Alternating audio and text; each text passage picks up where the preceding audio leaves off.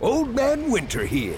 If I had it my way, it would stay winter all year long. Short days, wind chill, black ice, and a good polar vortex. Oh, heaven! Wait, is it getting warm in here? Your cold snap is over, Old Man Winter. Spring has arrived. Spring. Spring is here, which means it's the perfect time to get away in the Hyundai you've always wanted. Visit the Hyundai Getaway Sales Event, where you can get great deals on all of our award-winning Hyundai models, like the tech-filled Tucson and Kona, as well as the spacious Palisade. Enjoy wherever you go with the peace of mind that comes with America's best warranty and three years or 36,000 miles of complimentary maintenance. But hurry in, these deals won't last. Add more joy to your journey at the Hyundai Getaway Sales Event. Now get 0% APR or up to 1500 bonus cash on the Hyundai Tucson. Now, during the Hyundai Getaway Sales Event. Offers end soon. Call 562 314 4603 for details. Lucky Land Casino asking people what's the weirdest place you've gotten lucky? Lucky? In line at the deli, I guess? Aha, in my dentist's office. More than once, actually. Do I have to say? Yes, you do. In the car before my kids' PTA meeting. Really? Yes. Excuse me, what's the weirdest place you've gotten lucky? I never win and tell. Well, there you have it. You can get lucky anywhere playing at LuckyLandSlots.com. Play for free right now. Are you feeling lucky? No purchase necessary. Void where prohibited by law. 18 plus. Terms and conditions apply. See website for details.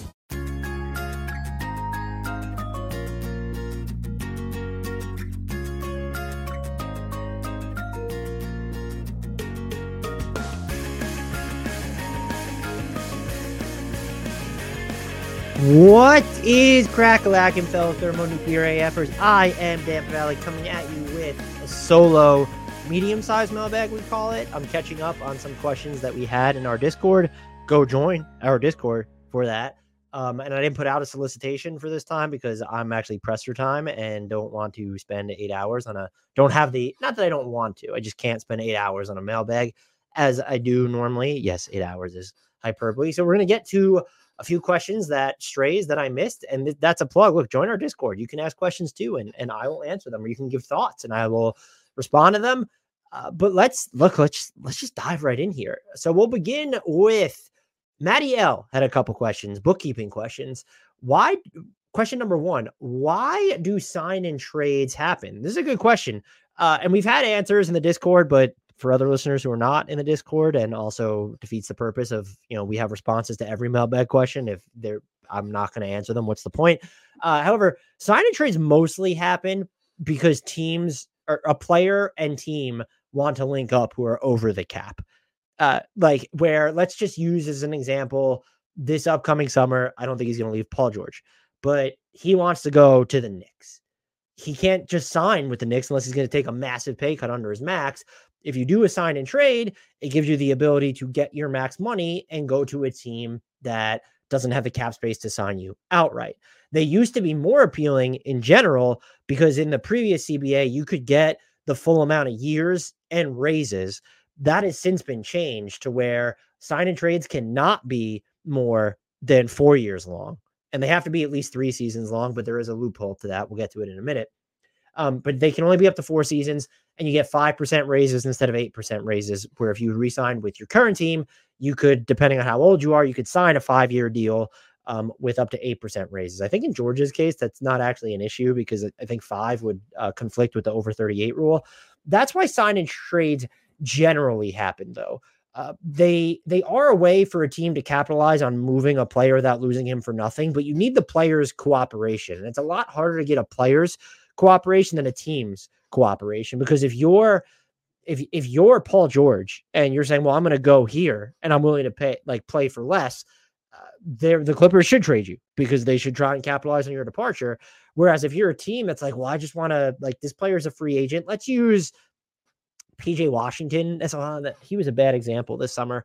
Um, if you use if you want to get rid of the player because you want to go in a different direction, you need their cooperation to where they're going to go and they might not want to go to that team that you're talking to that's going to give you the value for the player that you want. And so sign and trades are normally, I would say, especially now, they would be more dictated by a player wanting to go to a different team and then his incumbent team facilitating that. Now, you can, as a rule of a sign and trade, only the first year salary needs to be guaranteed. And so if you're trying to if you're trying to, as a team, let's say, I don't fucking know. Let's say, let's say the Knicks again. Let's just keep using the Knicks here. You, well, they don't have a free agent. Well, yeah, let's say that you want to trade Isaiah Hartenstein and use him that money or uh, OG Anunoby. Let's say you want to trade OG Anunoby to get a, a different type of of package, but OG Anunoby isn't per se a great player or player X is not a great player and they're not going to care where they go as long as they get paid. You can inflate someone's salary over that deal so that it helps you get to the necessary money matching. If you were the Knicks and wanted to acquire and you had a free agent um, and you had their bird rights and you're able to sign them, maybe it's a let's say they're like a seven million dollar a year player and you're willing to pay them like 12 or 14 million dollars a year. You get into the issue of base year compensation sometimes, but you can drum up the amount of money matching you're sending uh, out in a trade if you're if the other team is interested more so in well we'll take on this one year inflated salary because you're sending us so much draft equity maybe another player that we like and our player wants to go to you anyway. So that's another reason why sign and trades can happen. It just doesn't tend to that that scenario i lay out it doesn't happen as much. I do think in part because during the off season um like you're looking at the cap space guys as more major players and then seldom if it's a player who's worth a damn in that scenario uh, you're not going to need to go to a team to get the assets required. Uh, if that player that you're trading is under contract, you're not going to need to go to uh, a team that needs to actually come up with money matching to get like the necessary return. But in theory, that's what you could do is you can sign and trade a player, only guarantee the first year of his deal at an inflated rate so that it helps you as the team over the cap match salaries for another player that you're trying to acquire. Maddie also asked, How do pick swaps work? Maybe it's been explained, but I've missed it. And just for clarification, because I think it was mentioned on the most recent podcast, uh, which was well, we've been we've been putting out the content. So we were on vacation, but the content continued to come out.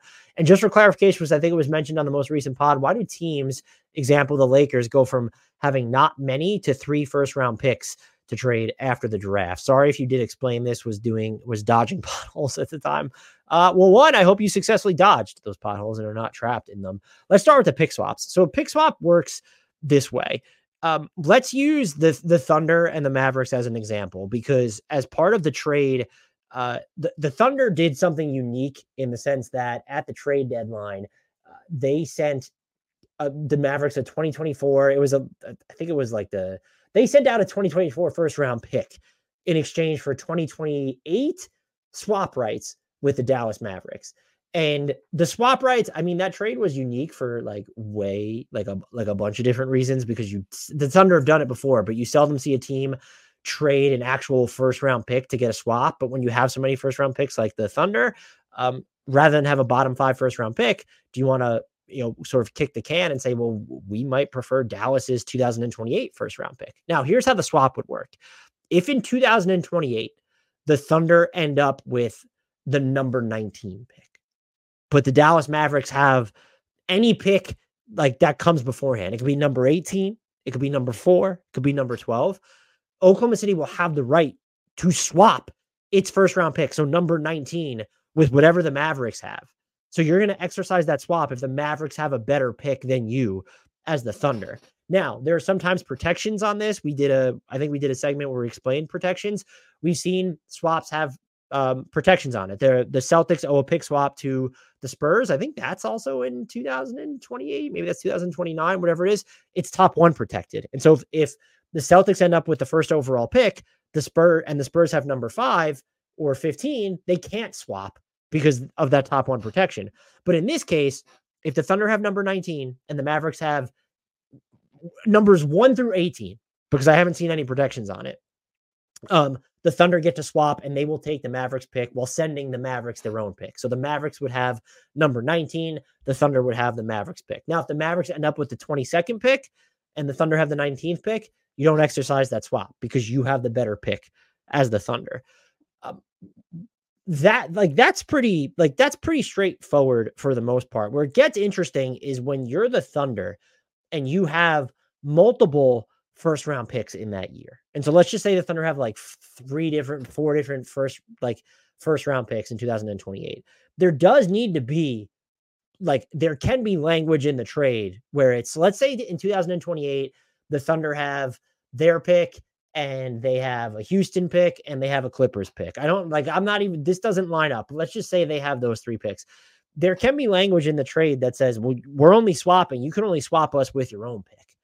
But you could in theory if the trade allows it, the Thunder could use any of the first round picks they own to swap. And so just as a scenario, let's say the Thunder own their own pick that ends up at number that ends up at number 12. And then they own Houston's first round pick, which ends up at number 15. And then they own uh, then they own uh, the Clippers' first round pick, which ends up at number 23. And then you have the Mavericks pick in 2028 that comes in at number 15. Well, the Thunder, as a lottery team in that scenario, you're not going to swap your own pick. But could you you could swap the Clippers pick if that trade allows it with a number 21 pick for that. And so when a team has multiple first round picks, um, the language of the trade does matter there. I think that this might be just a straight up swap between Dallas and OKC, but we would have to see. Um, the swap in itself, though, is just pretty straightforward. If that other team's pick is better than the one you're holding, you just get to swap it. And so that's why swaps are appealing. They seldom do get exercised, but it does happen. And I would hazard we're getting into a point where so many long distance swaps have been traded by Cleveland, by Minnesota, by by Houston, by Brooklyn, by the Clippers that we're going to see some pretty I'm going to guess at some point we're going to see some pretty tasty uh picks get swapped. And I'm wondering if that forces teams to kind of recalibrate how they're going about trading these these distant first round picks. Old Man Winter here. If I had it my way, it would stay winter all year long. Short days, wind chill, black ice, and a good polar vortex. Oh, heaven! Wait, is it getting warm in here? Your cold snap is over, Old Man Winter. Spring has arrived. Spring. Spring is here, which means it's the perfect time to get away in the Hyundai you've always wanted. Visit the Hyundai Getaway Sales Event, where you can get great deals on all of our award-winning Hyundai models, like the tech-filled Tucson and Kona, as well as the spacious Palisade. Enjoy wherever you go with the peace of mind that comes with America's best warranty and three years or 36,000 miles of complimentary maintenance. But hurry in, these deals won't last. Add more joy to your journey at the Hyundai Getaway Sales Event. Now get 0% APR or up to 1500 bonus cash on the Hyundai Tucson. Now, during the Hyundai Getaway Sales Event. Offers end soon. Call 562 314 4603 for details. With the Lucky Land slots, you can get lucky just about anywhere. This is your captain speaking. Uh, we've got clear runway and the weather's fine, but we're just going to circle up here a while and uh, get lucky. No, no, nothing like that. It's just these cash prizes add up quick. So I suggest you sit back, keep your tray table upright, and start getting lucky. Play for free at LuckyLandSlots.com. Are you feeling lucky? No purchase necessary. Void where prohibited by law. 18 plus terms and conditions apply. See website for details. Hello, it is Ryan, and we could all use an extra bright spot in our day, couldn't we? Just to make up for things like sitting in traffic, doing the dishes, counting your steps, you know, all the mundane stuff. That is why I'm such a big fan of Chumba Casino. Chumba Casino has all your favorite social casino style games that you can play for free anytime, anywhere with daily bonuses. That should brighten your day a little. Actually, a lot. So sign up now at chumbacasino.com. That's chumbacasino.com. No purchase necessary. VGW Group. Void were prohibited by law. See terms and conditions. 18 plus. The uh, the second part of this question from Maddie L was why do teams go from having not so many picks to having three first round picks? And so with the Lakers are a good example. At the trade deadline, they could have promised one first round pick in 2029, and, or it could have been in 2031, but in 2029, let's say. Um, because of the because of the Stepien rule, you can't be without first round picks in consecutive years. And so, in theory, let's just say the Lakers wanted to have traded 2028 and 2029. Well, you can't do that because then you would be without a first round pick in two consecutive drafts. And that's why you couldn't trade like more than one first round pick at this trade deadline is that they owe their 2027 pick to Utah. There's some protection on it. They have this year's pick goes to the Pelicans with a right to defer to 2025. And I know this can get a little confusing, but that means you can't trade 2026 because there's a chance right now, without knowing what the Pelicans are going to do, that you could be without a 2025 and 2026 second round, uh, first round pick in that scenario. Now, future drafts only apply to drafts that have not taken place yet. That disappears when you get to draft night. And so in the Lakers' case, it it it essentially disappears. It functionally technically disappears once the league calendar resets. So when you get to draft night and you're the Lakers, you now know what New Orleans is going to do. And so let's just say they elect to defer. So they're going to take your 2025 pick. You have your 2024 pick that you can actually you select a player. You trade that player before he's ever played a game. That counts as that technically counts as one first round pick, especially if you've agreed to the terms beforehand. The team you're trading him to winds up making that pick. You, you're picking the player that they want essentially. So now you trade your 2024, you trade your 2029. That was the pick you already had open.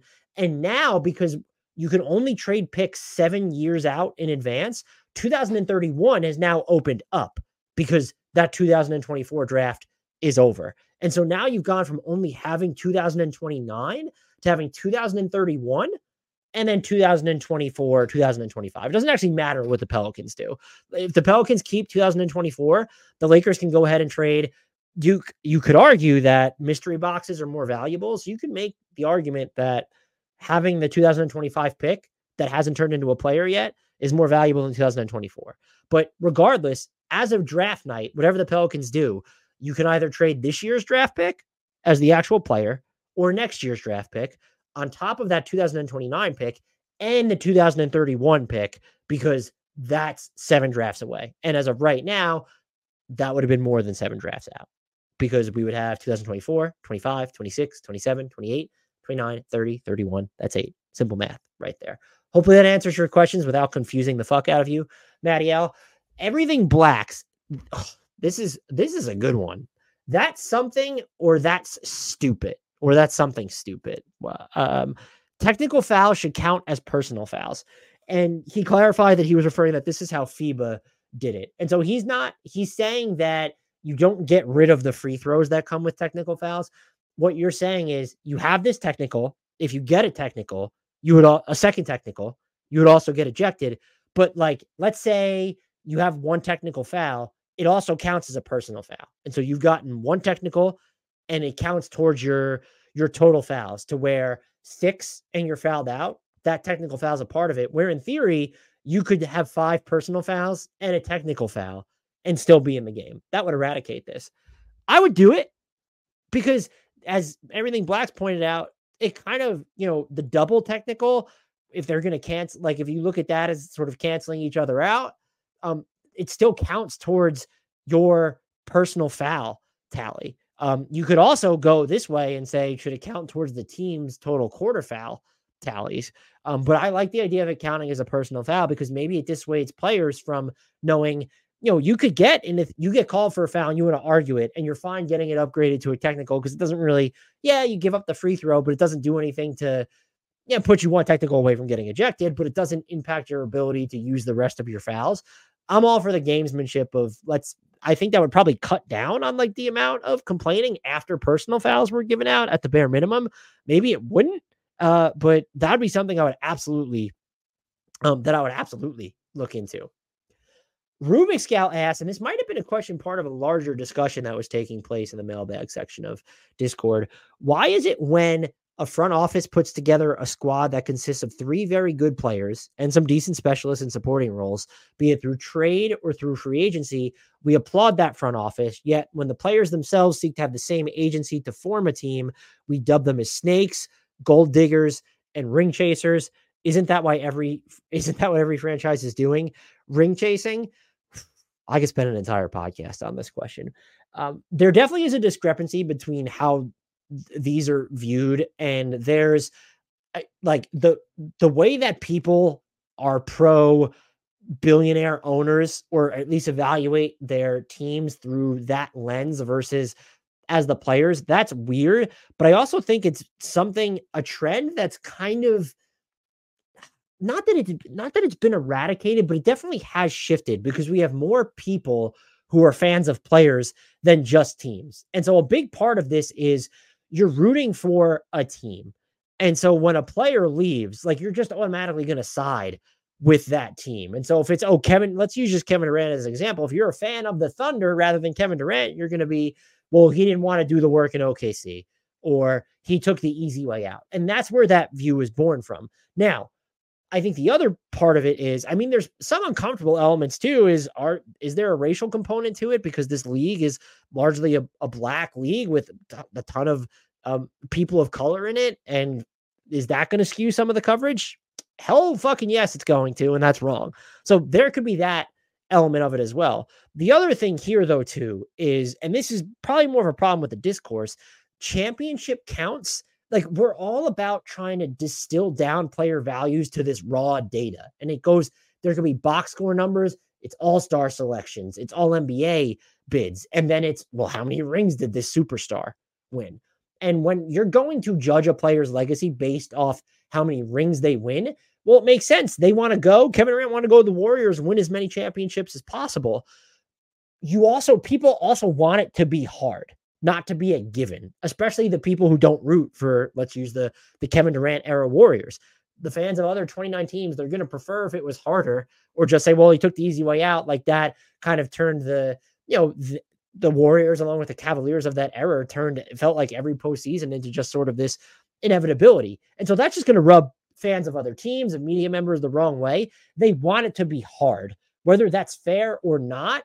There is something to the effect of yes, a player earns their agency and they tough it out in, let's just use Kevin Durant in Oklahoma City for seven and nine years, however long it was at that point. They structured their contract accordingly. They earned the right to go into free agency, sign with whomever they pleased. The league facilitated that with that huge salary uh, cap jump this year, but this even gets into you know trade demands with players. Um, if they've been with a certain team for as long and they're coming up on the final year of their deal, it's well within their right to say, "Hey, I'm going to leave after next summer. You should move me um, before I, I leave you with absolutely nothing.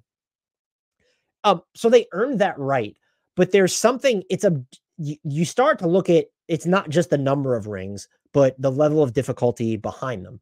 And there are a few factors that go into that. The two that probably stand out is well, one, who did you play? Who did you go through? That's why some people have choose last year as an example, think that the Nuggets had like an easy road. And I think maybe the road was easy or than others would have uh, than other years, but I actually think it was because the Nuggets kind of waltzed through their playoff bracket because they were the only great team in the Western Conference last year. And now there might be a couple of great teams. Um, but the Nuggets were great. And so that's why they made other not great teams look not so great. Go figure. Um, the other thing is you're going to ascribe more meaning. And I, I don't know whether this is right or wrong. I do think there is a level of correctness to it. If Kevin Durant had won in Oklahoma City, it would have meant more because he was there longer and he did it in a market that wasn't conducive or in a position to get these super big names. Whereas maybe you didn't consider Golden State a glamour franchise before Steph Curry became Steph Curry and Draymond Green popped. It doesn't matter. They became the Warriors and were a team that could become this destination. Even though the Bulls have not been a great team in quite some time, and there's not really like a level of you call them a flagship franchise, but they're not treated as such nationally. You look at these markets and it's oh you could get why a player would want to go to new york or los angeles even if they've been bad in the past. Maybe not chicago so much they could be an exception. That comes back to you know people rooting for players over teams uh, and i don't really know if that's the majority rule by the way. That opens up a whole different separate issue uh, but when you're looking at why like how a ring would be harder. Do I think it would have been harder for Kevin Durant to win in Oklahoma City because of the small market limitations? I'm not talking about the James Harden trade specifically, though that would have been part of it, but you were there for longer. You were in a market that it's harder to attract talent you don't already have. I think that's the best way to phrase it because you can draft talent and retain talent. I actually think that's pretty easy. But look at how many years the Blazers had with Damian Lillard. Look at how many years Oklahoma City had with Kevin Durant, Russell Westbrook. So like you get like you can get a decade or more with these players. Talent retention doesn't necessarily seem to be the issue. It's talent acquisition outside of the draft. So to have done it in a market with a team that wasn't in a position or had those intrinsic advantages, it just in theory makes it tougher. And also because you went through more failures with that core. You lost in 2012. You went through the James Harden trade. You went through the Serge Ibaka trade. You dealt with the Russell Westbrook injuries as opposed to going to a Warriors team. There's no, I want to make clear, there's nothing wrong with that. But I do think you need to be prepared to accept there's some discourse on it that would be toxic by saying the rings don't count or Kevin Durant's a coward. That is wrong. I want to make that clear. But for to say that Kevin Durant's titles, two championship rings, mean less than the one that Giannis won with Milwaukee, I think it's fair. And it's you don't want to that should not be the end all be all when talking about legacies, but I think it's fair to have that discussion and frame it in that way. Now, could Giannis have left if he didn't win that ring, or if the, the Bucks don't trade for Jrue Holiday? That's part of it too. Like you get into this, I've been here long enough. We can't win. Teams are getting ultimatums. They feel pressure.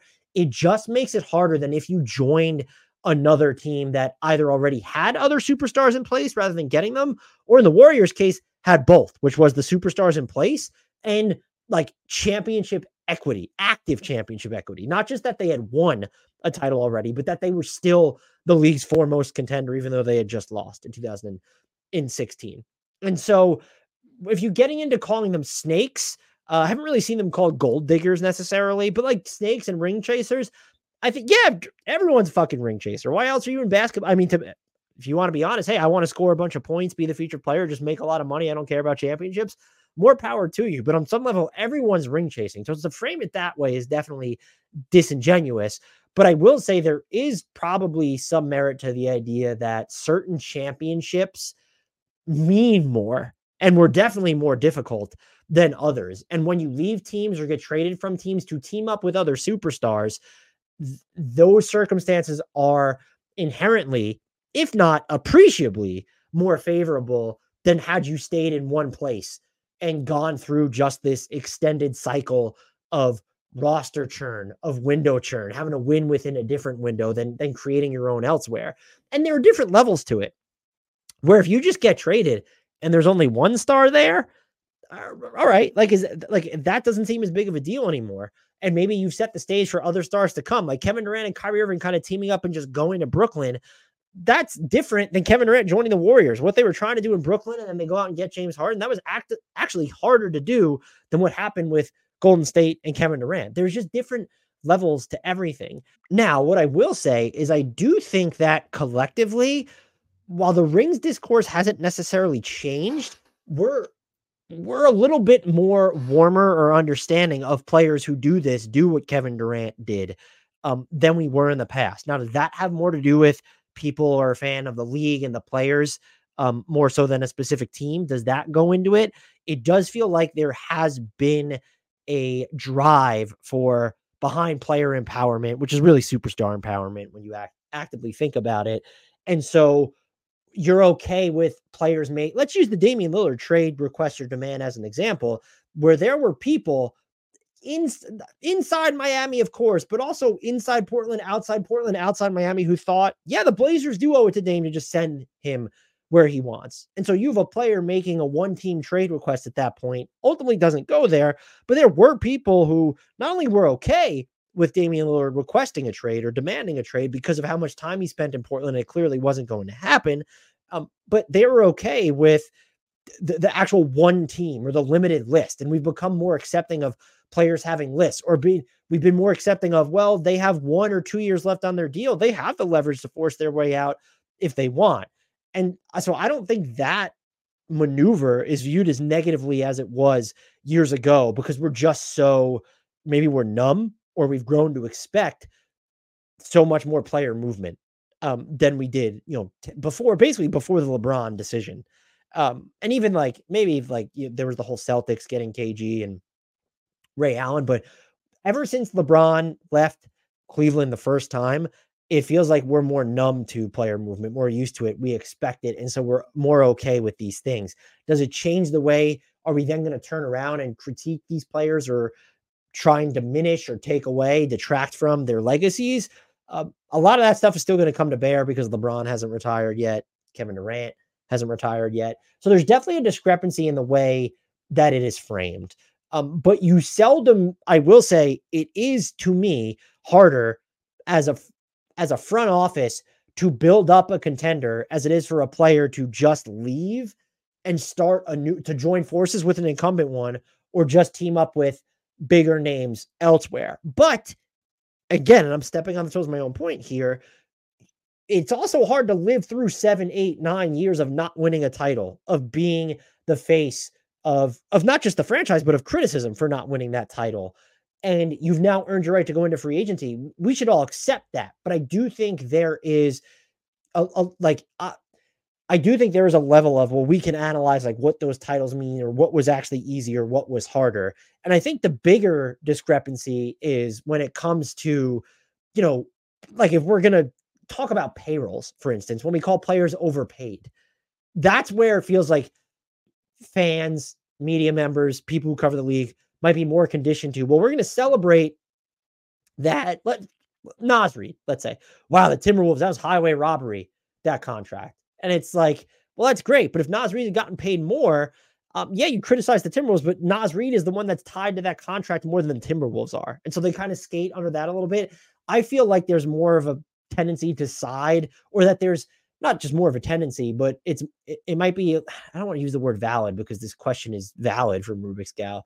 Um, there's I have more of an issue where it's well, let's celebrate teams ducking the luxury tax. Let's celebrate them getting players at a discount. Um, but we're going to go around and we've had this discussion on this podcast about Tobias Harris. Like he's sort of the root of stuff that's wrong in Philly or their lack of maneuverability on the trade market because he makes so much money. The Sixers offer him that contract. That's not on him. And he's a really good player, and we don't need to tie him to his pay grade. And yet we are more inclined to associate him with his pay grade than we're just are looking at what he's doing in a vacuum on the court as a useful player. That's the stuff I would take issue with more than yes, if you're out there and you're calling players cowards because they left the Thunder to go to the Warriors, uh, I would call Kevin Durant an opportunist. like that's just that's what a lot of people are in their careers that they're going to be opportunists, not mer- like that doesn't make him a mercenary.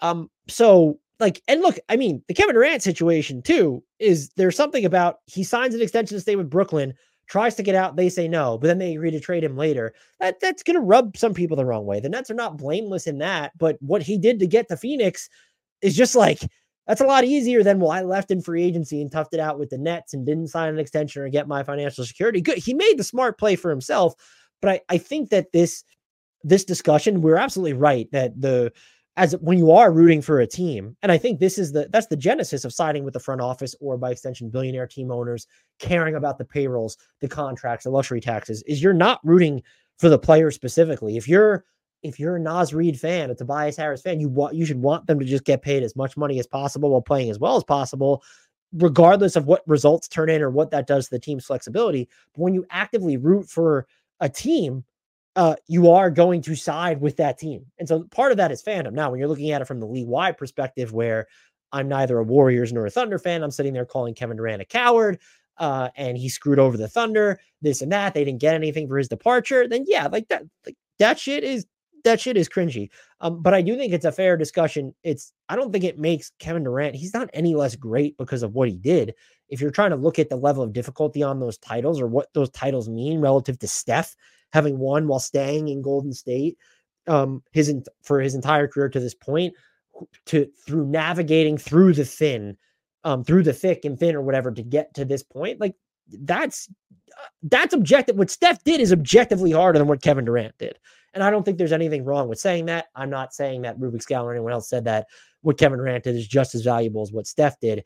Um, some of the commentary around it, though, I'd absolutely agree is just it's cringy as fuck. And just to call them cowards um, to call them ring chasers, it's like, is that really it's not?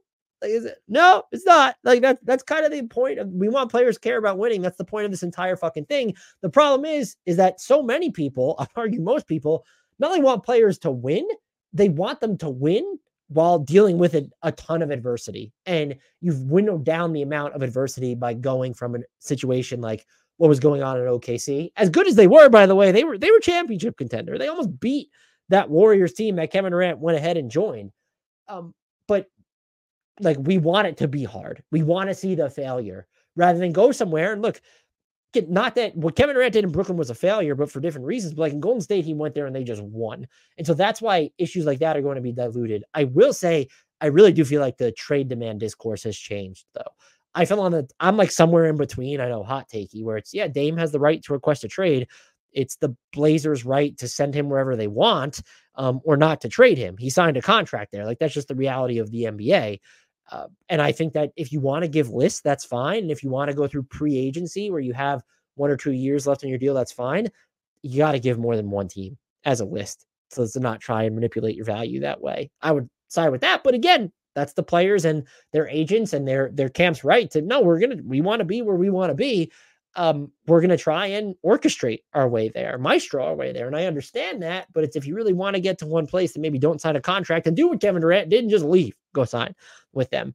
Uh, could do an entire podcast, podcast series on that Rubik's girl, Rubik's gal. Sorry, great Great question. Old Man Winter here. If I had it my way, it would stay winter all year long. Short days, wind chill, black ice, and a good polar vortex. Oh, heaven! Wait, is it getting warm in here? Your cold snap is over, Old Man Winter. Spring has arrived. Spring. Spring is here, which means it's the perfect time to get away in the Hyundai you've always wanted. Visit the Hyundai Getaway Sales Event, where you can get great deals on all of our award-winning Hyundai models, like the tech-filled Tucson and Kona, as well as the spacious Palisade. Enjoy wherever you go with the peace of mind that comes with America's best warranty and three years or 36,000 miles of complimentary maintenance. But hurry in, these deals won't last. Add more joy to your journey at the Hyundai Getaway Sales Event.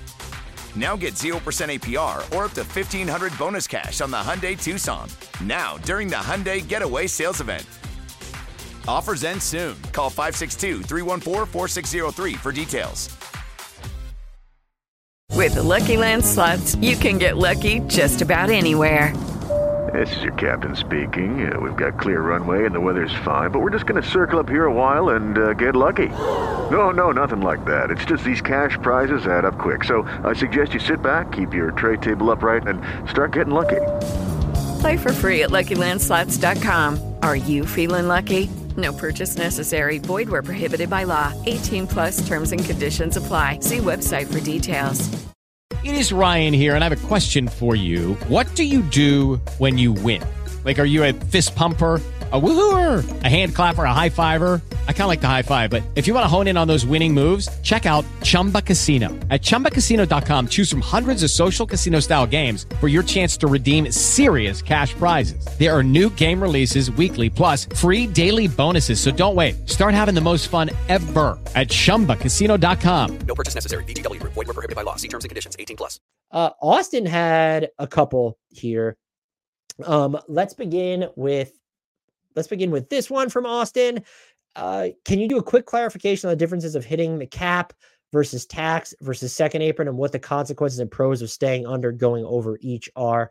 Um, hitting the salary cap doesn't really mean anything. It just means that you're capped out and you, if you want to sign a player, uh, you have to use an exception or you have minimums to offer basically.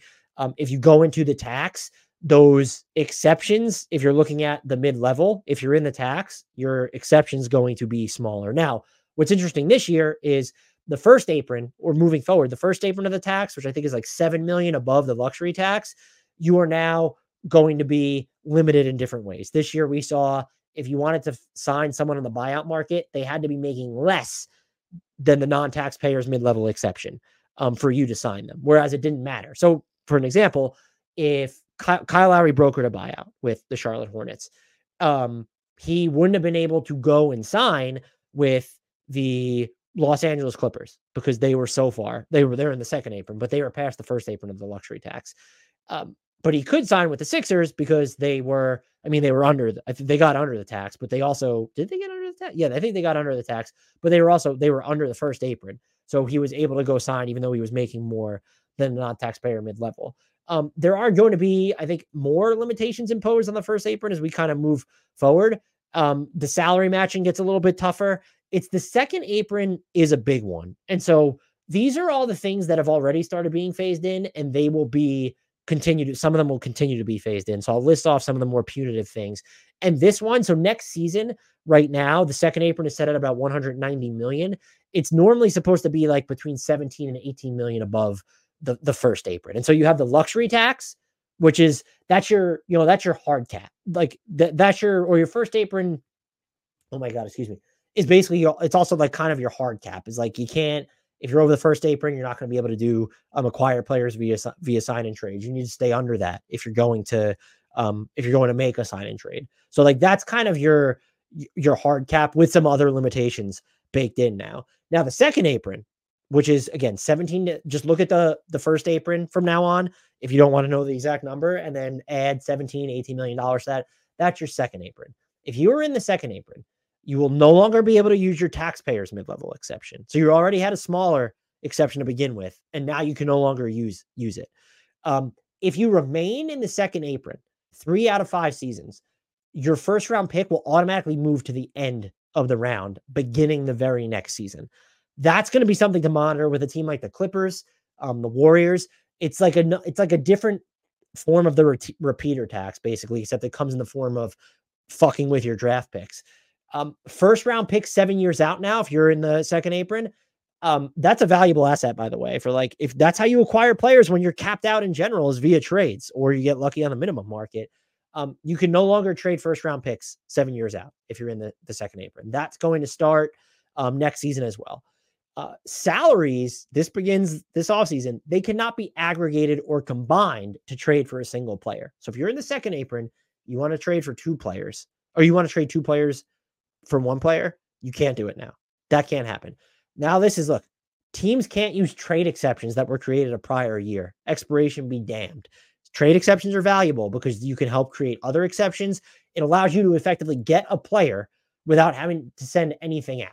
Like that is the they're created in multiplayer trades and non-simultaneous trades, but to not be able to use a trade exception, that also is going to kneecap these teams that are over the cap because those again exceptions draft picks those are your best way of acquire, acquiring talent once you're over the caps when you're getting into the luxury tax and the different aprons you're losing all these tools now you can also no longer send cash out in trades anymore. I think that starts this summer as well. Teams use those to buy draft picks. They use those to compensate other teams to take on players they don't want.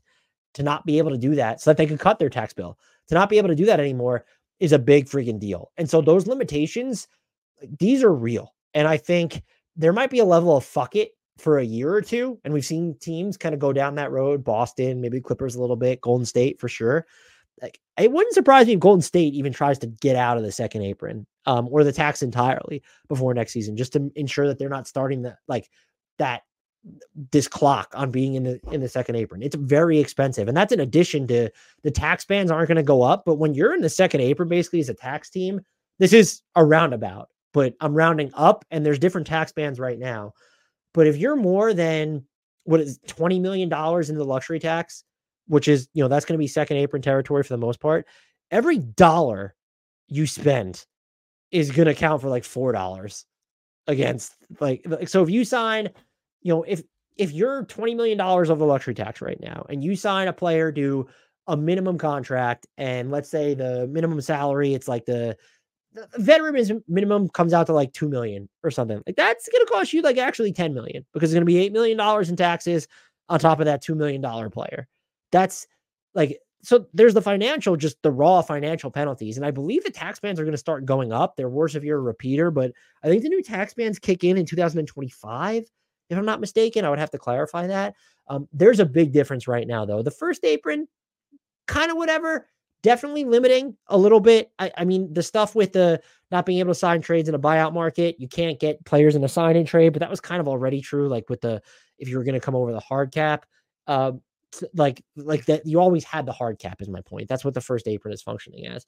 Um however you're seeing and, and like the salary matching it's dipped a little bit to 110% um that's you know of, of, the matching salary like it's it's limiting it's the second apron that's a big deal so i hope hope i outlined um those limitations well enough for you austin.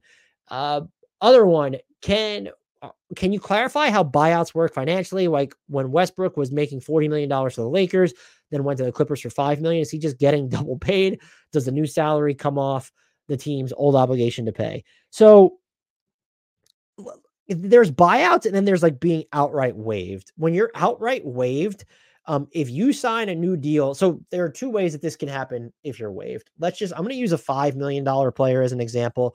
There will be prorations here um, these exceptions they get prorated as the season goes on. If you uh, let's use this first example. You waive a $10 million player. They are now on waivers. It wasn't a buyout. It's a $10 million player. That cap it is still $10 million. If there's a team that has the money to just claim his full salary, you will be that offsets. You will no longer be responsible for that player's that $10 million salary. However, if they clear waivers, or let's say they clear waivers, they sign a different deal, and let's say the team has the money or the exception to pay them $3 million. What you're basically, what you get to offset here is the difference between that $3 million, a minimum contract, and then you divide it by two. And so let's just say I'm using made up numbers here. They signed that player for $3 million. And let's say his veteran minimum salary uh, would have been, let's just say it's like 1.6 million. So $3 million minus $1.6 million is $1.4 million. You slice that in half, that team saves, the original team saves $700,000 in that. So the player is still making out well, but the team gets some of that money back. They're only going to get all of that money back if that player is just picked up off waivers in general, meaning a team has the space to essentially claim that player's entire salary or that player which is the minimum salary to to begin with. Buyouts are different because nothing is offset when they sign with a new team because a pl- well, it can be, but typically as part of a buyout, let's say you're making 40 million dollars and you agree with the Utah Jazz, who Russell Westbrook was on, to give back $5 million as part of that buyout. And then you turn around and you sign with a team for $3 million. Let's say they have the money to give that to you. You don't offset any additional money for the Jazz or that other team because as part of the buyout, you agree to kind of waive that set off amount because the set off is coming in the form of I'm giving you back this $5 million now. And so in most buyouts, there can be set off amounts. But in the case of Russell Westbrook, um, if you were making $40 million and you agreed to a buyout, you most likely already gave your money back. And so if you were making 40 million and you agree, yes, it's some of it's already been paid, but you agreed to give back 2 million to get the buyout. So your earnings are at 38 million for that year, but then you go sign somewhere because they have the money for 5 million, you're actually making 43 million that year. So you're coming out ahead and your team gets back, the original team gets back the 2 million that you gave them back. They don't get back anything else. That's kind of the difference between buyouts and being waived. It's very convoluted and there's exceptions. Sometimes in a buyout, you don't waive the set off amount, but normally, as part of giving back money, like it probably happened with Kyle Lowry and the Hornets, is that they waive the right to get a set off amount. And so, whatever money he gave back in a buyout, that's what his team gets back. And even with the set off amount, like it's not necessarily the like the player losing money. They're always going to come out ahead or net net even.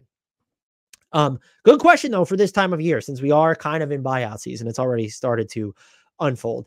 And then Austin finally also asked, what are the most slash least favorable teams to play for financially based on taxes, city cost of living, etc., assuming equal contracts? So the lowest income taxes in NBA um in NBA markets. So there are lower income taxes elsewhere, but in NBA markets are Texas, Florida, and Memphis. And so, in theory, if you're dealing with uh, contracts being equal, and yeah, living expenses, they're going to be higher in. If you're living in Miami, you want to live in South Beach than if you want to live in Texas. But like if you want to live in the heart of Dallas, that's going to change things. Memphis would probably be just the best. If you wanted to live in a hub while also having a low income rate, like you might make out better there. What's interesting, and I don't think they changed this in the new CBA, is like NBA players pay taxes in every city that they provide a day of like services in. And so I wouldn't want to have to be the accountant filing those taxes because so when you're traveling on the road, that gets like sort of caked into where I believe, okay, you could play for the Heat, but like, and be in Florida and not be subject to a personal income tax there, but like you're going to have to pay the tax rates of other states for when you actually were working inside that state and traveling for games. Um, that's super complex. But overall, I would argue that the most favorable teams would then be the Memphis Grizzlies. And then there's the Houston Rockets, the Dallas Mavericks, the San Antonio Spurs, the Orlando Magic, and the Miami Heat would be the most favorable teams just from a raw when you're looking at income taxes, if you want to come out ahead in that. Least favorable, it's I mean, California teams, the New York teams, like those have the highest income tax rates, I believe, of any other NBA market. Uh, so th- like those would be the least favorable ones, especially. I mean, you're looking at living expenses of most places. Yeah, if you play in Sacramento, you could live in some really nice, like you could like Sacramento's not going to be as expensive to live in as Los Angeles, so to speak, um, or San Francisco if you want to live around there, or New York City. Um, but like those are just going to be the teams financially. That's I think the difference though is negligible enough, and these guys are making so much money. And you when you're talking about it at one, in a lot of guys' cases, if you're making the mid level, you might not really have your pick of market.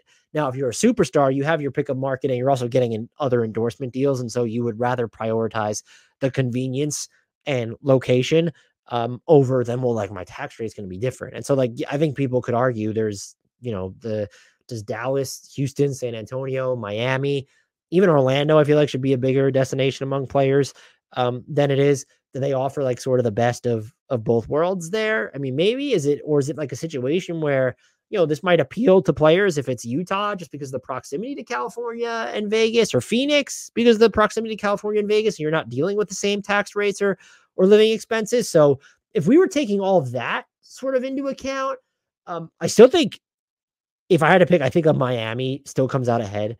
Um, but when you're trying to factor in cost of living in addition to the income taxes, I think like it's, it might be the Suns. Like, is that is that the answer here? Uh, very interesting question, and I've always wondered how much that actually factors into player decision making. Maybe it actually does factor in if you're a mid level player more and you have multiple mid level offers. But let's say the roles are equal, the teams are equal, the contracts are equal, but it's like I could be in Phoenix or like, do I want to be with the Knicks or the late? Like, no, maybe I'll just go to Phoenix and save like more money in net when it comes to taxes and living expenses. That's I'd be curious to see which players that factors into the most.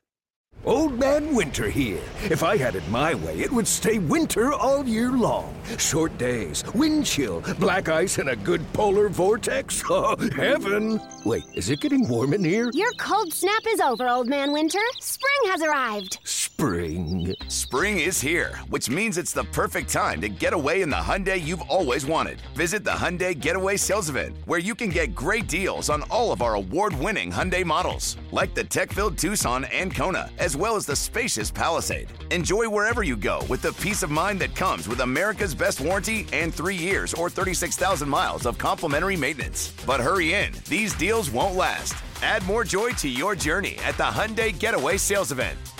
Now get 0% APR or up to 1500 bonus cash on the Hyundai Tucson.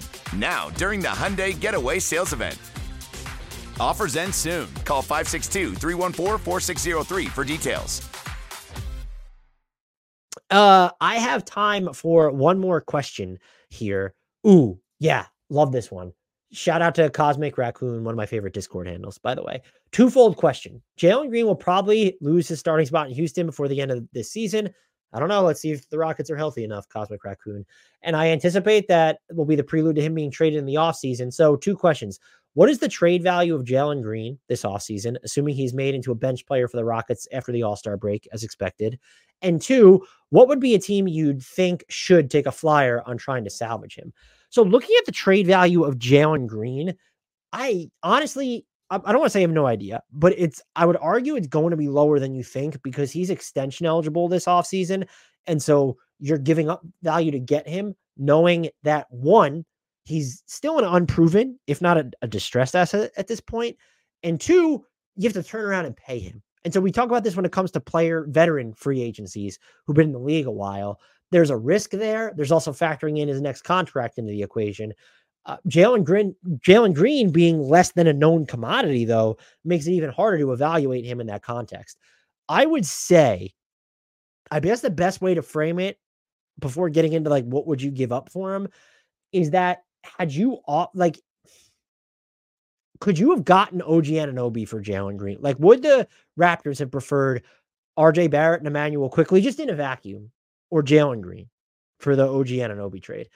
I think they would have gone the RJ Barrett, Immanuel Quickley route. And that's what Quickley is extension eligible or was extension eligible. He's going to be a restricted free agent this summer. So you're dealing with his forthcoming payday as well. I think it would be reasonable to expect in a vacuum if there was a team that was willing to trade a lottery pick that wasn't like I mean this this draft is so I mean but that would be honestly that would be part of though the Jalen Green um That'd be part of the Jalen Green trade value because of this draft, because the quality of players up and down it. Would that impact the the level of draft pick that you would give up to where, okay, I you're not getting a top five pick for Jalen Green. I don't even think you would get a top 10 pick for him. Like, I guess like our team's just very low on a Terrence Shannon or a Reed Sheppard, and it's just blah. Um, so could you go that route? I think you could get a lottery pick between nine and 14, and then maybe like that as a top end asset or the prospect equivalent, and then one additional, just like, oh, we threw this first round pick or this first round type of prospect in. I don't think Jalen Green is on the level of like, I, I think Immanuel Quickley, honestly, at the time probably had more trade value then than Jalen Green does now. And because we know that Immanuel Quickley, I know some people have been unimpressed with his defense. He's a really good off ball defender and he can navigate screens really well. Um, and there's been more of an even keelness in net to his body of work on the offensive end, even though he struggled in the playoffs last year. He's also shown that he can adapt alongside other ball handlers, whereas like Jalen Green struggled with that a little bit in a little bit, a lot of it in Houston this year. And if you're gonna bill him as a bench player, whereas like Immanuel Quickley, it's oh, he's on the bench and should be a starter. If you're doing the reverse with Jalen Green, it's going to dilute his value. And so eh, the look, these two questions are intertwined. I think what's also very complicated is the teams that I think should be taking a shot at Jalen Green are not the teams that are going to give up the value for Jalen Green that we're placing on it. I mean, yes, maybe there's just like, you know, if the Spurs, let's say the Spurs, as an example, end up with the ninth pick, the the twelfth pick from the Raptors, which that would be the Raptors would went on a hell of a went on a hell of a like a a, a second season, second stretch stretch run streak if they end up with you know uh, a top 18 record. But if you're the Spurs, you're rebuilding, but you want Jalen Green, you have the 12th pick, and you still have your own pick, and there's you have other first round picks coming down the pipeline. Would you give up that asset for Jalen Green? Maybe. If you're let's you the Wizards, certainly, yeah, you give up the 2024 like second least favorable pick from OKC, Houston, um, LAC that you have in your back pocket. But is that enough to get Jalen Green? The types of teams that should maybe take flyers on him, you're not going to get their top of the line assets out of them. And so this feels very much like a scenario where it's is Jalen Green either a throw in to a very large, not a throw in, but he's attached to other first round picks to get the Rockets a star? Or if you're trading Jalen Green independently, is it like a three team scenario or are you selling low? And it feels like if you're trading him independently, you're almost selling low. Um, I don't know what like what is the three team independent scenario that made like you're getting a rotation player who's not a star that would still amount to selling low. Whereas I think if you're trading him as part of a larger deal, you build either oh look the Nets and Mikal Bridges as an example. You're getting Jalen Green, some of your own first and swaps back. Oh, that matters in in net combined in the aggregate. Or it's a scenario where well we want who might become available this summer. I don't, I don't even want to throw a name out there, but we want.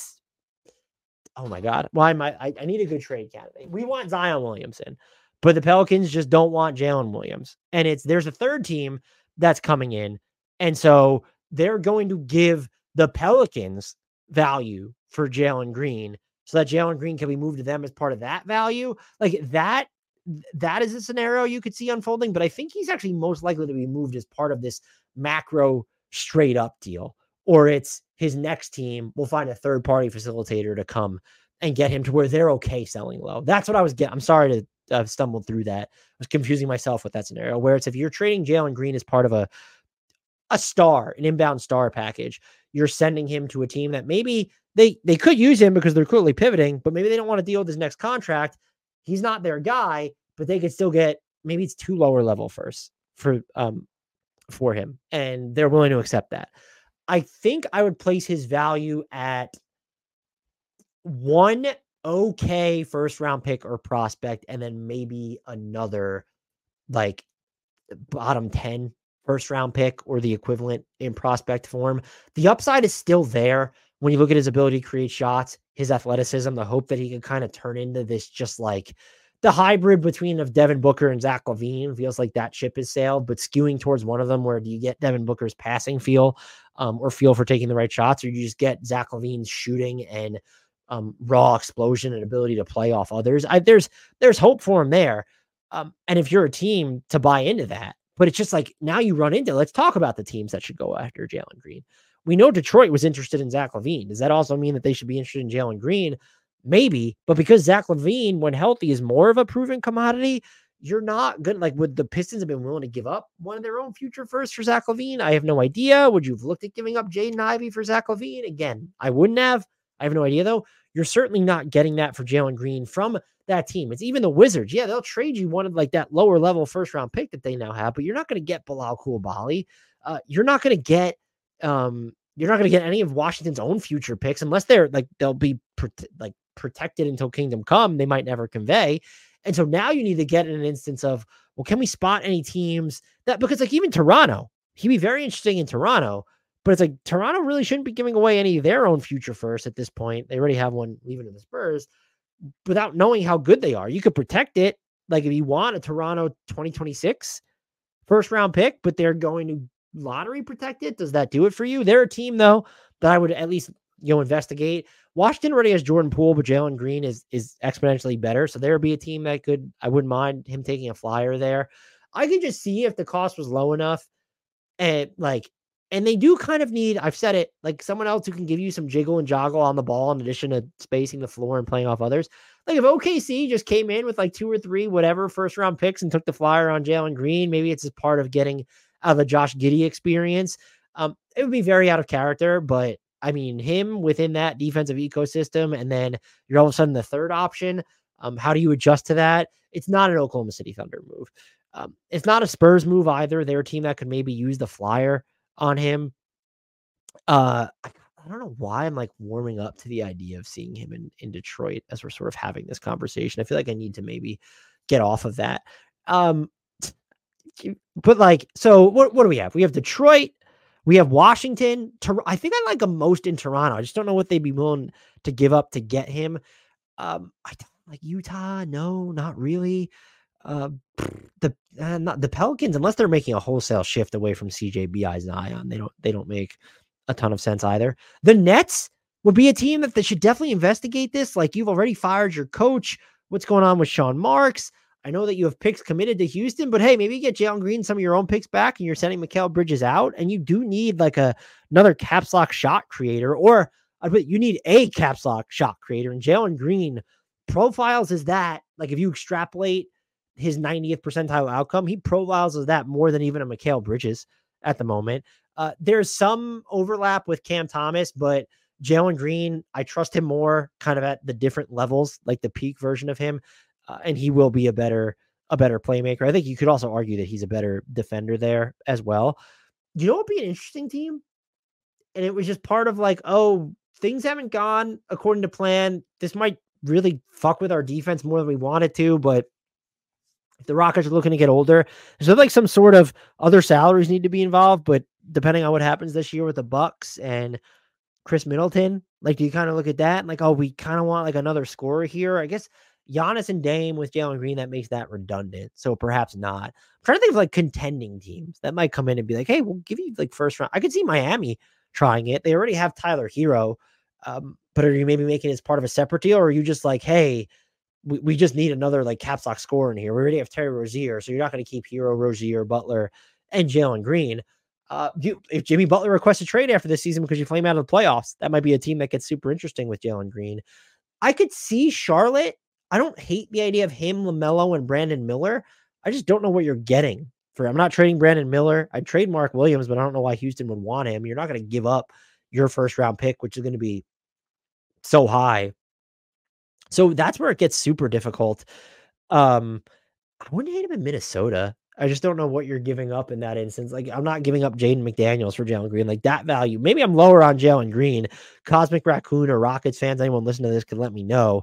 Uh, maybe I'm lower on Jalen Green long term than the consensus. But when you look at the year he's had, his contract situation, I do think you'd be lucky to get the equivalent of like two real first round picks for him. And by real, I mean like not even just bottom five ones. And so could you get a lottery pick and then something else for him? And I, I'm used, and I might consider going that route if you believe that it's really going to benefit your ecosystem and you could then repackage those assets to go somewhere else.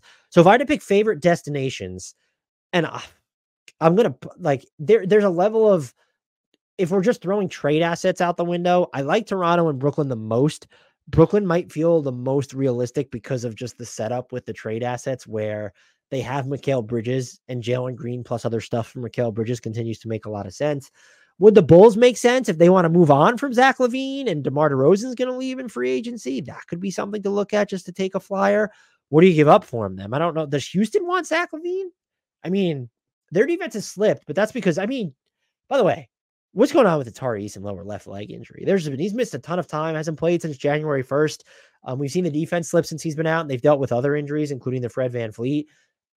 Something's weird's just going on. We even had Ime Udoka said that uh, he what was the word he used? Fabricated the amount of pain he was in. Uh, players will do that. I'm hoping that the Rockets have a better understanding of this injury. We know he had the stress reaction in this leg in the preseason, so he's working his way from that. I hope they have a better hold on it behind the scenes than they do front and center because publicly it was he was returning to practice. I think it was reported like January 31st or February 1st. And then there was a report like the other day that he's not even yet been cleared to play. And so now that's three weeks. I'm recording this more than three weeks after that initial report that he's nearing a return. I want him to come back. He's a really fun player to watch and super valuable to what, what the Rockets do.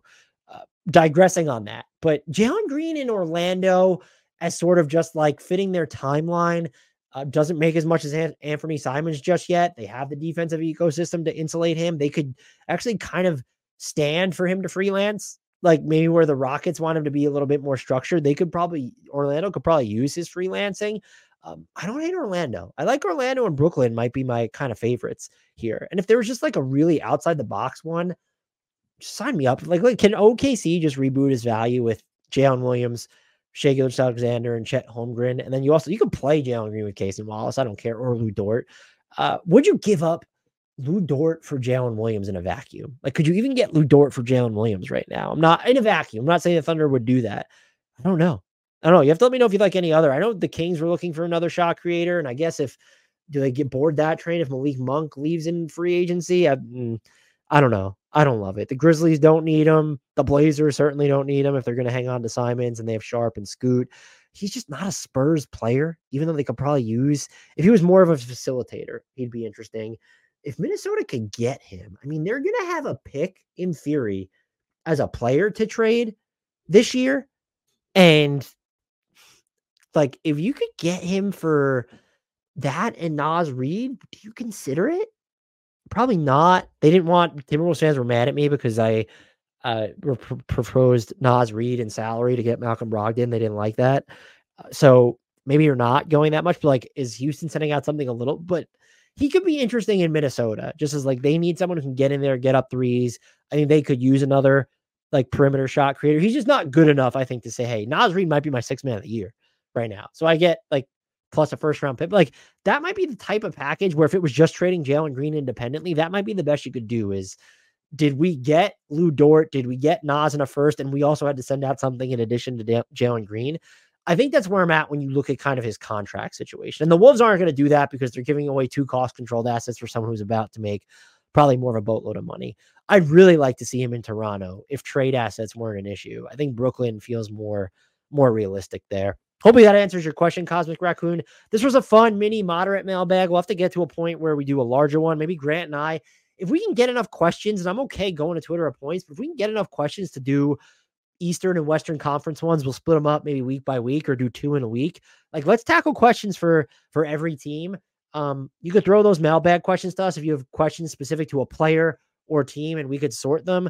Uh, email hardwoodknocks at gmail.com. You can get at us in Discord, join our Discord. Follow us on the socials. Those are in the podcast and YouTube descriptions.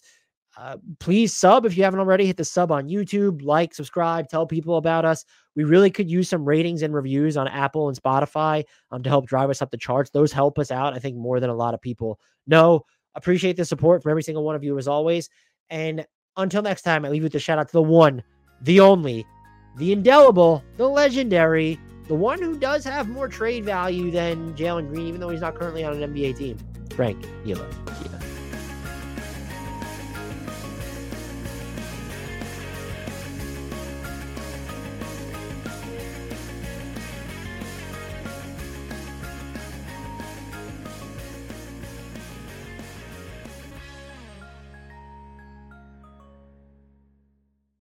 Old Man Winter here. If I had it my way, it would stay winter all year long. Short days, wind chill, black ice, and a good polar vortex. Oh, heaven! Wait, is it getting warm in here? Your cold snap is over, Old Man Winter. Spring has arrived. Spring. Spring is here, which means it's the perfect time to get away in the Hyundai you've always wanted. Visit the Hyundai Getaway Sales Event, where you can get great deals on all of our award-winning Hyundai models, like the tech-filled Tucson and Kona, as well as the spacious Palisade. Enjoy wherever you go with the peace of mind that comes with America's best warranty and three years or 36,000 miles of complimentary maintenance. But hurry in, these deals won't last. Add more joy to your journey at the Hyundai Getaway Sales Event.